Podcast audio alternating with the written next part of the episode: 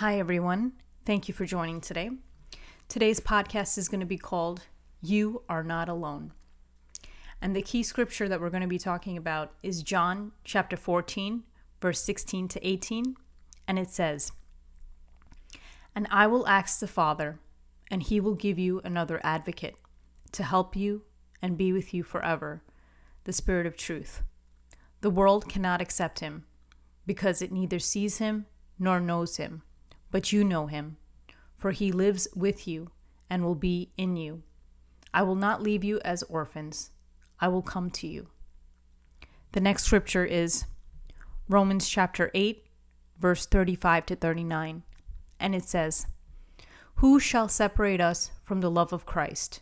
Shall trouble, or hardship, or persecution, or famine, or nakedness, or danger, or sword? As it is written, for your sake we face death all day long. We are considered as sheep to be slaughtered.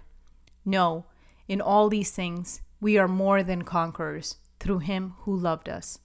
For I am convinced that neither death nor life, neither angels nor demons, neither the present nor the future, nor any powers, neither height nor depth, nor anything in all creation will be able to separate us from the love of God that is in Christ Jesus our Lord." Let us pray. Heavenly Father, I thank you for everyone listening to this podcast right now.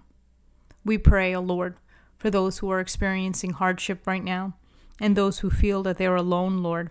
We pray that they may know that they are not alone, that you are a God who is with us. You are a God who dwells inside of us and who's carrying us in the palm of your hands during every difficulty that we are facing on this earth.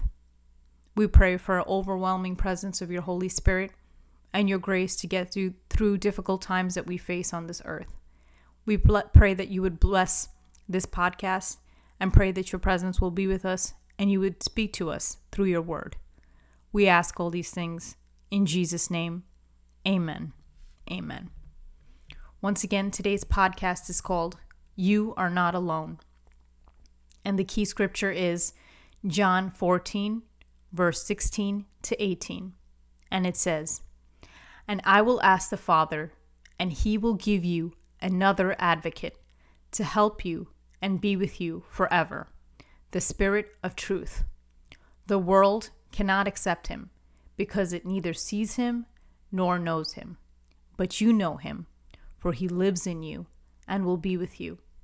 I will not leave you as orphans. I will come to you."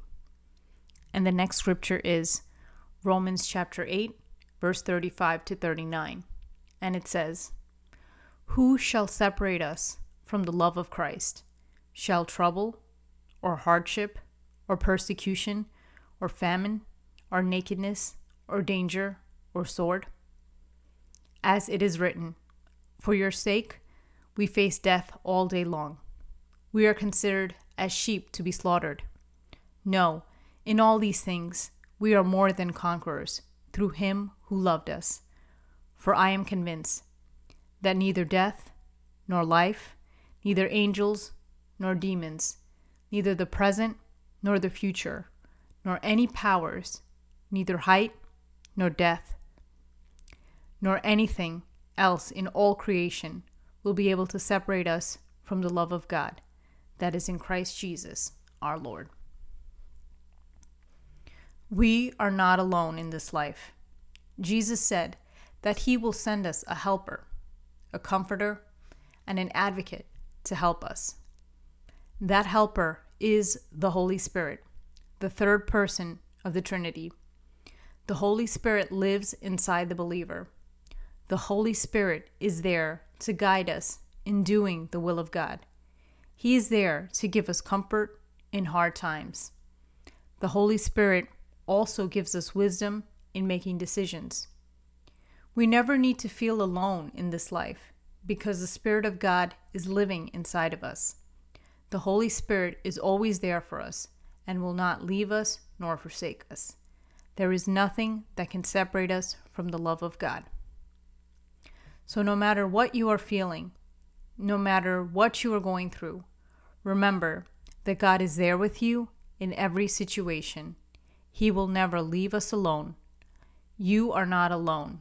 God is with you, God is there for you, and God will not leave you alone. Let us pray.